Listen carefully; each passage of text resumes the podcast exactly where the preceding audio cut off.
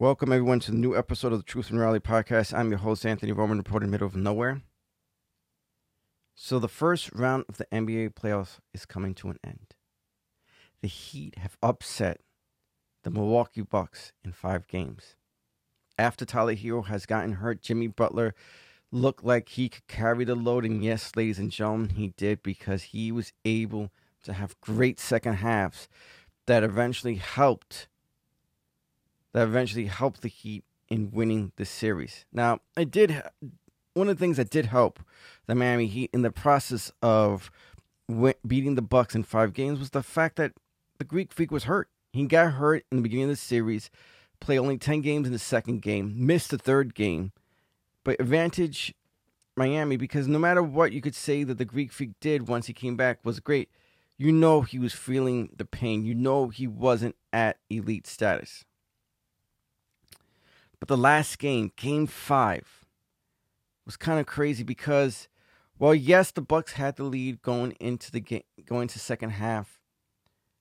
And you could say all the things you want to say how Jimmy Butler and the Heat played in game five. One key thing that you have to look at is that the Greek Freak had twenty-three attempts at the free throw line to score points to help his team win. And out of those twenty-three free throws, he only hit ten. The idea that if he was just like a mediocre free throw uh, shooter, if he was mediocre, Milwaukee wins in overtime and forces the series to go to six games versus ending in five. Ladies and gentlemen, there's no way. This is this is a crazy thing to think about. An elite M V P, one of the best players in the N B A right now. And in my head, do I really want a guy like him who can potentially hurt our team if he doesn't hit free throws? I, I don't know what, what that, you know, what other people are thinking, and people may think that I'm crazy, but the idea that, that if he had just hit seventy percent, which would have been at least six more, maybe even seven more free throws than he made, his team would have won. And maybe it wouldn't have mattered how great Jimmy Butler was. But that's bad. That's what he has to live in the offseason. He has to try his best to be better and more automatic at the free throw line. He cannot be an elite player who loses games because of his free throws. Just saying. On the same day, ladies and gentlemen, the Knicks closed out the Cavs in five games. And on E S P N, thirteen out of seventeen so-called E S P N experts called this, said that this game, said the series was going to go in the favor of the Cavs. And I thought it was crazy because in the season, and I know many people don't want to look at the season, but if the Knicks played the Cavs four times this past season and won three out of the four times, and most, most importantly, they didn't just beat them three times. They have beaten them the last three times they have faced each other. You know, and the idea that you look at the Cavs, the Cavs don't have more experience versus the Knicks. Donovan Mitchell is an elite player, but Donovan Mitchell, crew, is inexperienced. And then you add the, to the fact that you have Tom Thibodeau, who's been in this league for over twenty years and has experience of being a head coach with three different teams. And he's taken all those teams to the playoffs. And you don't look at that as an X, another X factor to his to his liking? I don't know. But to me, it, it's an advantage. It would have been advantage for Knicks. So let, let's talk about what, what was the X factor. The X factor I always th- thought with the Knicks was R J Barrett. If R J Barrett can find his offensive game and be more consistent, he helps this team win. But if he's poor shooting, this team has a chance of losing.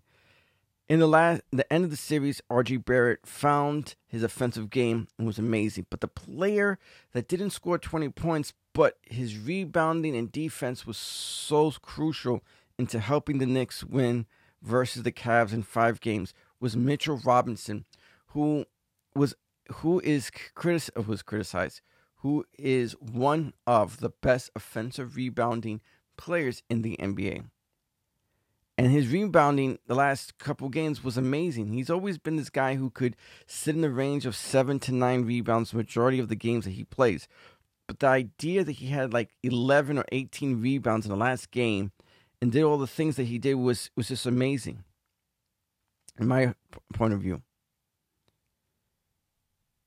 So the Knicks will face Miami in the next round. And this is an old rival. If you're a person who's been following basketball for the last twenty or thirty years, you know that in the past, the Knicks and Heat have had great playoff series um, together.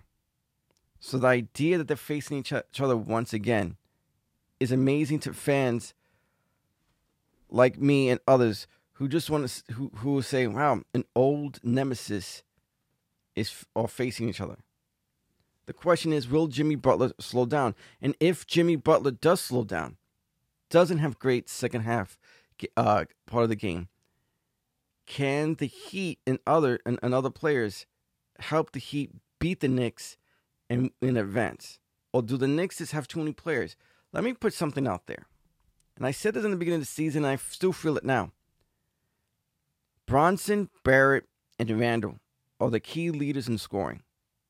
But you cannot neglect that the Knicks have multiple players who could bring, who could bring great offense off the bench. The idea that they have multiple players who could do these things is crazy. The Knicks have a six-man candidate in quickly. Oldman Topping is a great bench player. The idea that Derrick Rose isn't playing, but if he played, I guarantee he would have get, given the Knicks at least ten points or more. The same with Evan Fournier. I can't even say his name. But long story short, I like the Knicks. We'll see if the Knicks have still have the number. Again, the Knicks are going into another series in the playoffs where their numbers against the team they're facing is more positive than negative. This is not a New York team that lost a lot of games against the Heat and now looking to finally beat them in the playoffs. The Knicks actually have the Heat's number. So we'll see, just like the Cavs situation, do the Knicks have an advantage over Miami? Some say yes, just for the sheer fact that Tom Thibodeau is Jimmy Butler's old team, uh, old coach, and Derrick Rose is his old teammate, and that because of that, they may have an upper hand over the Heat. But we'll see this weekend. The Sixers are waiting the conclusion of the Hawks versus the, the, the Celtics. And this this series could be advantage for Sixers or maybe not. The idea that they have rest can either aid them or hurt them. It can either present rust in the game one or work to their favor in terms of prepping for the, for the Celtics or the Atlanta Hawks. The Denver Nuggets defeated the Wolves in five games, and I said it in the be- said it in the beginning of the school school year, beginning of the, the season, and last week that Jim Jamal Murray and Michael Porter Junior is a key difference in this uh, time around for the Nuggets in the playoffs. Those two guys are great scoring options and great and makes this team even more dangerous than it was last season, in my opinion. Now, let's look at another series. The Suns have defeated the Clippers, but do we really say that the Clippers were the better team? Let's be realistic. They start off the series with no Paul George, and with Kawhi Leonard, the Clippers did look pretty good.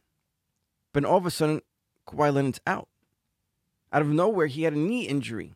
He didn't sustain, we didn't see him suffer during any of the games that he did play versus the Suns in the playoffs. But the fact that he got hurt gave advantage to the Suns in overcoming anything the Clippers could throw their way and eventually defeat the Suns. Now, here's one thing I want to say, and I could be wrong. Maybe he's legit hurt or what have you in terms of Kawhi Leonard. But at the same time that it was announced that he was hurt and could not play a game, his sister had a case where it was coming to an end that was going against his sister potentially going to jail for a certain amount of time. And I wonder how much that played a role in his uh in him not playing. Because no matter what, losing your sibling, I'm not losing your sibling, but your sibling going to jail, it's not a great experience for anyone. And the idea that maybe Kawhi Leonard spent a lot of money in terms of trying to help her, and it still didn't work, makes him probably also hurt his spirit and hurt him in potentially wanting to play basketball. Just saying, that could definitely be a possibility, but we'll see what happens. The Grizzlies hang in there, and, and can the Grizzlies hang in there without Clark and, and Adams? Listen, ladies and gentlemen, you could say whatever you want to say about the Grizzlies in the Lakers series, about Dillon Brooks, about this and that. The, the idea that Clark and Adams didn't play does aid the Lakers. So they have advantage there. And listen, everybody's talking about what Dillon Brooks... Listen, Dillon Brooks is preparing for his life outside of basketball. He knows he's never going to be an elite player. He knows he's never going to be an all-star player. But the idea of his tactics and what he's saying is so outlandish and makes us speak. Makes his podca- future podcast and his future E S P N co- uh, career even more interesting. Because then we're going to want to hear what crazy things is, is he going to say. How outlandish it are, it are is his... Uh, future comments that he may say that may grab our interest in some kind of way. Remember, you can't be boring. You can't just leave it that a team, saying a team had a great game or great season. You have to elaborate. Why? What made it great? What don't you agree with? What don't you agree with? Who do you believe is an M V P candidate? Who do you not believe is an M V P candidate? Et cetera and so forth. And earlier this week, E S P N First Take, Stephen A. Smith said that Kawhi Leonard should be should retire. And Mad Dog added what he had to say. And J J. Redick has been one of these guys who's not scared in putting down players, I mean, analysts and people with their comments. And told them that they looked like they never played basketball. He said something that was just like so, like, oh my God. How could he say this to Stephen A. Smith? He kind of made it personal in some ways when he said some of the, some of the comments he said. And he tried to give credit to Kawhi Leonard and his injuries and what he does to prepare for the season. Listen, there's nothing against Kawhi Leonard. Kawhi Leonard is one of the best players in the N B A. But the fact that in four seasons since he's been, been with L A Clippers, he has missed more games than played. It's crazy. And if the Clippers are smart, the Clippers would do what the Nets did this previous season, which is trade guys like Paul George and Kawhi Leonard. Because the idea that they're never going to win fifty games or go deep in the playoffs because these guys are always hurt. Get rid of that attachment. Start new, start fresh. Change it to, change it to, to your to your liking. Maybe that's just me, but that's what I feel. So this past week, we have finally seen Aaron Rodgers get traded after more than a m- two months of knowing that he was going to potentially get traded, knowing the fact that the team that everyone felt that he was most likely going to, the Jets, had finally ha- has finally gone down. You know, the idea that if you see, a lot of people felt that the last six games the Jets lost with a good quarterback could have won three or four games and potentially win ten to eleven games. It's crazy to think that that was even a possibility. And now they have Aaron Rodgers. Now it's almost certain with an Aaron Rodgers and with the crew that they have, that, yeah, that they would have won those three or four games. Or maybe they would have gone five and one or six and zero and won twelve games or thirteen games this uh, this past season. But this trade helped, didn't just help them in the quarterback situation. In the trade, they traded away their third, their first-round draft pick, and they got back a first-round draft pick. And when you look at what happened with Denver and, Seahawks, and the Seahawks, Denver gave up more than than um than what the Jets did in order to get Aaron Rodgers. And Russell Wilson is not in the same demographic as an Aaron Rodgers. And the fact that that that the that Denver lost their first-round draft picks in that deal, and yet the Packers gave a first round back to the Jets in this in this uh, trade is crazy. So the Jets won this won this trade, in my opinion. The Packers yet lost again. The idea that they could have made they could have not made better decisions in terms of drafting and getting wide receivers for Aaron Rodgers. The idea that they developed not one, two elite quarterbacks in over twenty years between Brett Favre and Aaron Rodgers.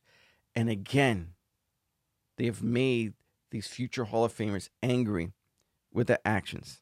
It's crazy to think that that, that that even happened, but it did.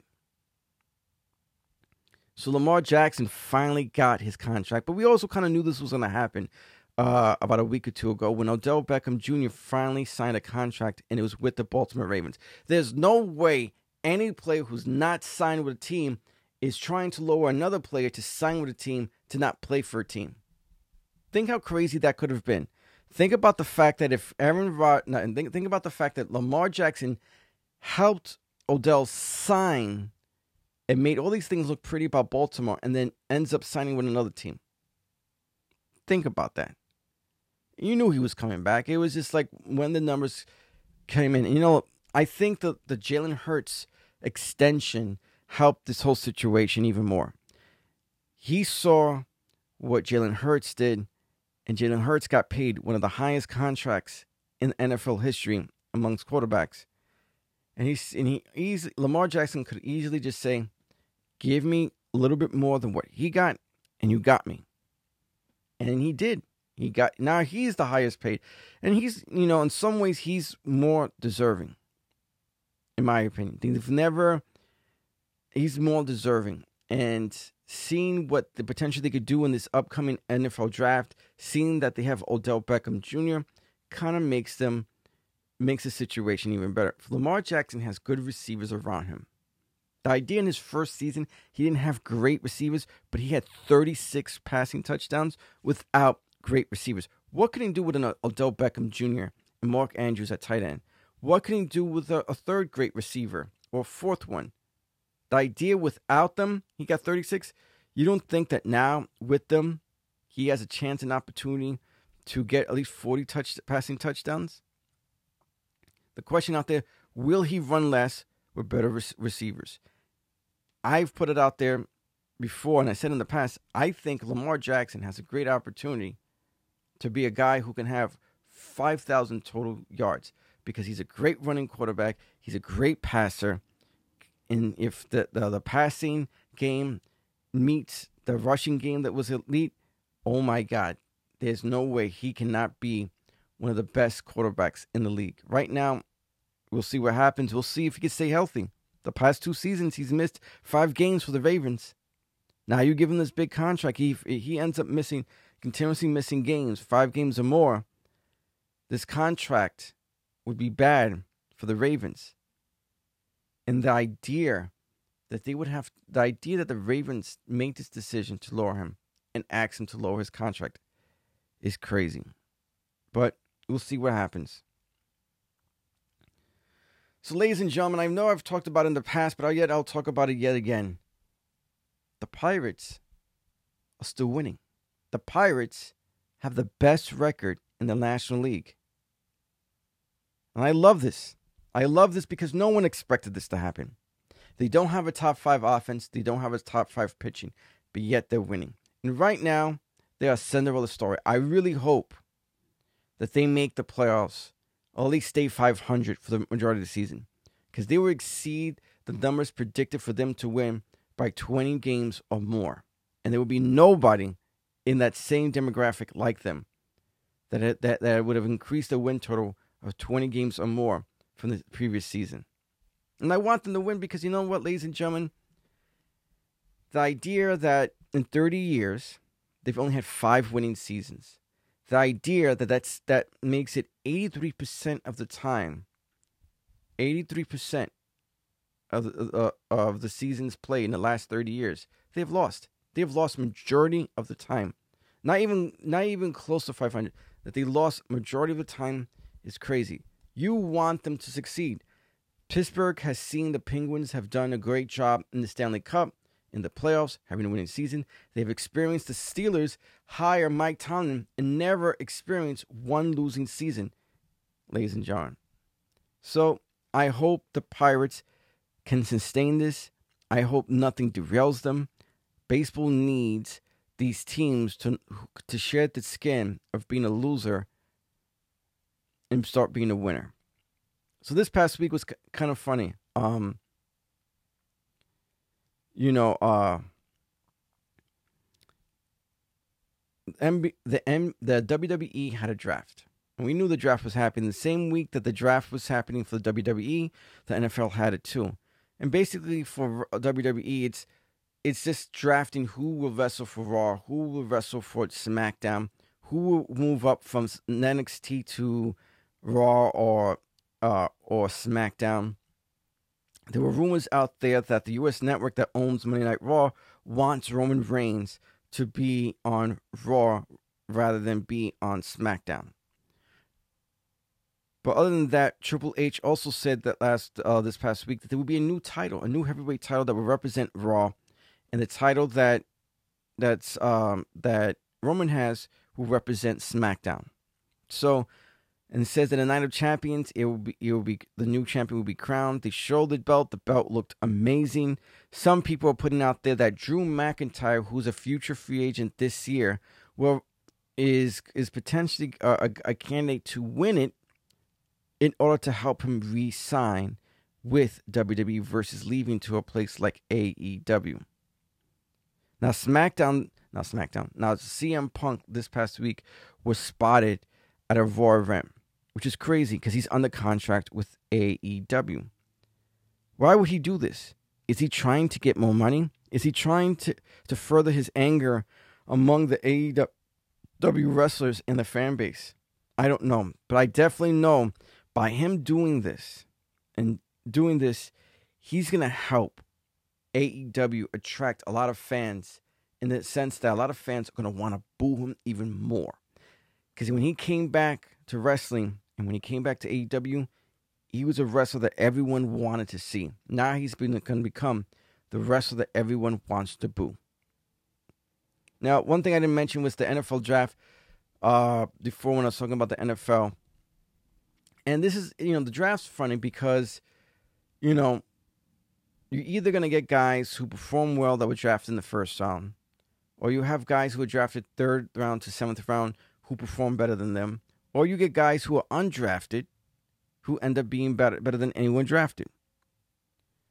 No matter what, it's going to be interesting. Next week, I'll analyze the picks, who had a great draft, who I think they make great decisions, who I think make uh, questionable decisions in the people they drafted. Anyway, ladies and gentlemen, that is my episode. You can go to, to, any, to any podcast apps and subscribe to my podcast like Apple, Spotify, or any other podcast apps you may like. And if you subscribe, you get to be made aware when a new episode is available for your listening ears. And you can also go on any social media outlet and follow me on, on follow me on any social media outlet, uh, outlets or apps or whatever you want to call them, so you could see my little crazy uh, comments on certain pictures and my little commercial advertisement for an upcoming episode. Anyway, ladies and gentlemen, have a good day and even better night. Good night.